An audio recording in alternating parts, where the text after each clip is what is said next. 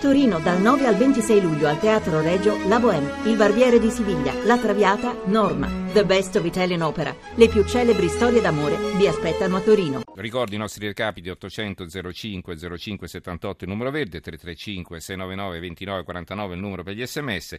E saluto Paolo Armaroli, docente di diritto pubblico comparato all'Università di Genova. Professore, buonasera. Buonasera, dottor Messurati.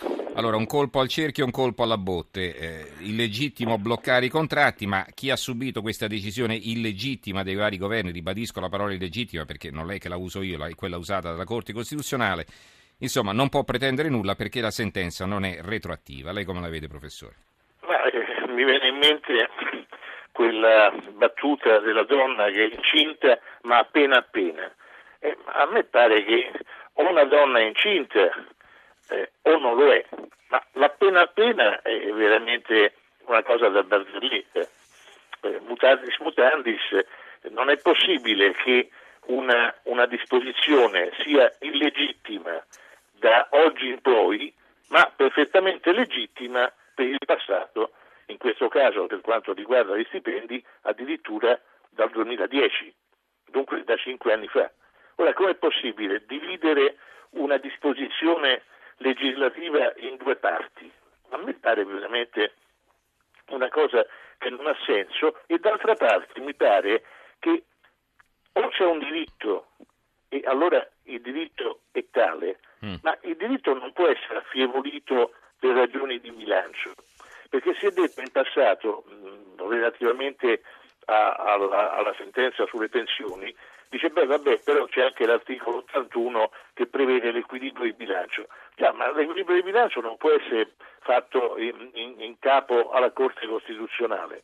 È una disposizione eh. che il governo e il Parlamento, cioè gli organi eh, politici per eccellenza. Eh, poi tra l'altro mi perdoni, insomma, l'equilibrio di bilancio certo che è in Costituzione, ma il, il, governo può decidere per esempio di stroncare altre spese o di aumentare le tasse e riporti in equilibrio i conti, quindi non è che lo autorizza questo a non rispettare una decisione della Corte. No, ma guardi, no? è, è, è, cioè, se vogliamo semplificare al massimo per i nostri ascoltatori, mentre, mentre per la prima sentenza il torto è del governo, perché il governo in fin dei conti ha disatteso eh, in maniera plateale la sentenza eh, relativa alle pensioni, mm. perché eh, avrebbe dovuto fare un altro ragionamento, cioè dire beh, la, le questioni di bilancio sono molto forti e quindi noi eh, rispetteremo il, la sentenza della Corte Costituzionale in toto, ma nel giro, che so io, di tre anni.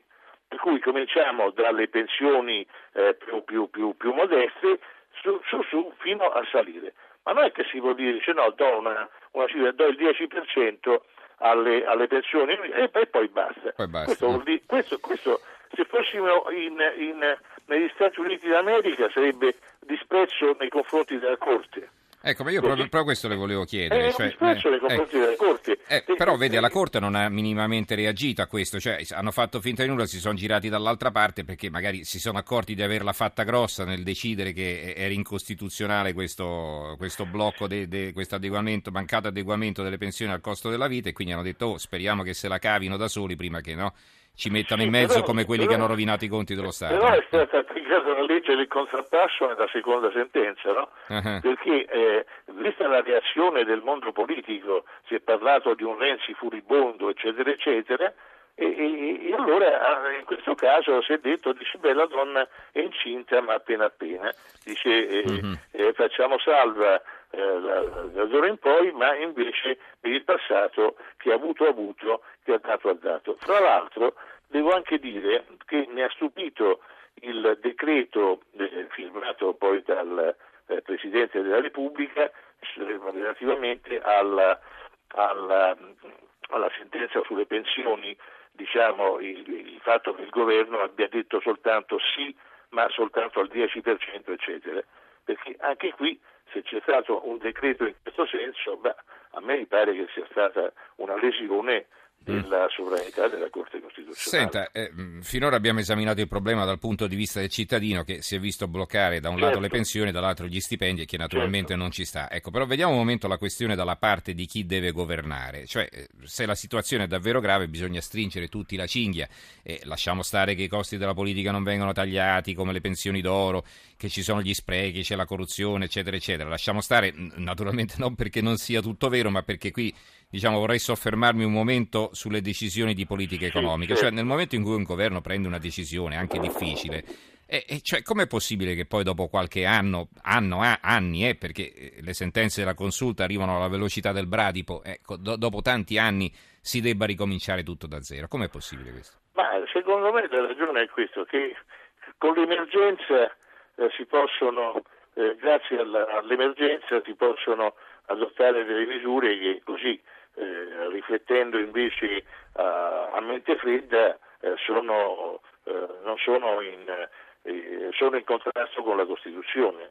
Eh, Tut, tutte le emergenze lasciano un po' l'amaro in bocca perché appunto è, è, è diritto eccezionale il diritto eccezionale è quasi uno schiaffo al diritto diciamo, di, di, del giorno per giorno, al diritto ordinario, eccetera. E, e quindi evidentemente quello che eh, sembrava ragionevole quando avevamo l'acqua alla gola, beh, passati alcuni anni eh, beh, si è detto, dice, beh, vabbè, però questi pensionati hanno diritto a essere reintegrati e il diritto non può essere affievolito. Così ha ragionato la Corte nella prima sentenza e appunto con la legge del contrappasso, come dicevo un momento fa, ci ha ripensato in questa seconda sentenza dicendo, dice, beh, visto che ci sono gli oneri per lo Stato, e allora facciamo uh-huh. in modo che la incostituzionalità valga d'ora in poi e quindi il governo si deve fare parte dirigente soltanto d'ora in poi. Ecco, ma la Corte Costituzionale da quando può mettere bocca eh, diciamo, su decisioni di questo tipo e eh, se eh, ha diciamo, un organismo interno che in qualche modo tiene conto degli effetti eh, economici Beh, sì, delle questo, sue decisioni? Questo effettivamente viene fuori anche dal libro di Cassese che lei ha citato un momento fa dentro la Corte, che è un, un bel libro, è un diario praticamente di questo eh, è stato giudice costituzionale, grande eh, giurista, amministrativista, allievo di Massimo Severo Giannini, appunto Sabino Cassese, il quale ricorda che fino a qualche anno fa c'era un ufficio presso la Corte Costituzionale che eh, verificava le, le, gli effetti di un'eventuale sentenza della Corte Costituzionale sulla spesa pubblica. Ora pare che questo ufficetto non ci sia più però ho letto sul giornale proprio eh, ieri, oggi mi pare, che la, l'Avvocatura dello Stato nella difesa appunto in quest'ultima sentenza ha ricordato quali sarebbero stati gli oneri sì, certo. per, per, lo Stato qualora, qualora la Corte Sì, glielo ricordati un po' di tempo fa, così insomma sì, gli ha messo in guardia, dice attenzione, quel che decidete perché... Caveat, però ecco il caveat mi lascia, come giurista mi lascia un po' perplesso, perché allora se ci sono delle ragioni di bilancio un diritto non è più diritto. Eh, viene meno il diritto, certo. Eh, viene meno il diritto. Senta, provi a rispondere a questa ascoltatrice Rossella Davarese. Il giudizio Prego. della consulta deve essere al di sopra delle parti o deve decidere secondo la realtà economica del Paese? Eh, no, eh, eh, fiat giustizia, eh, muoia il mondo, insomma, no? a me così pare che si debba ragionare perché eh, anche se devo dire che la composizione stessa della Corte è un organo eh, costituzionale formato da giuristi ma dove il Parlamento ha voce in capitolo.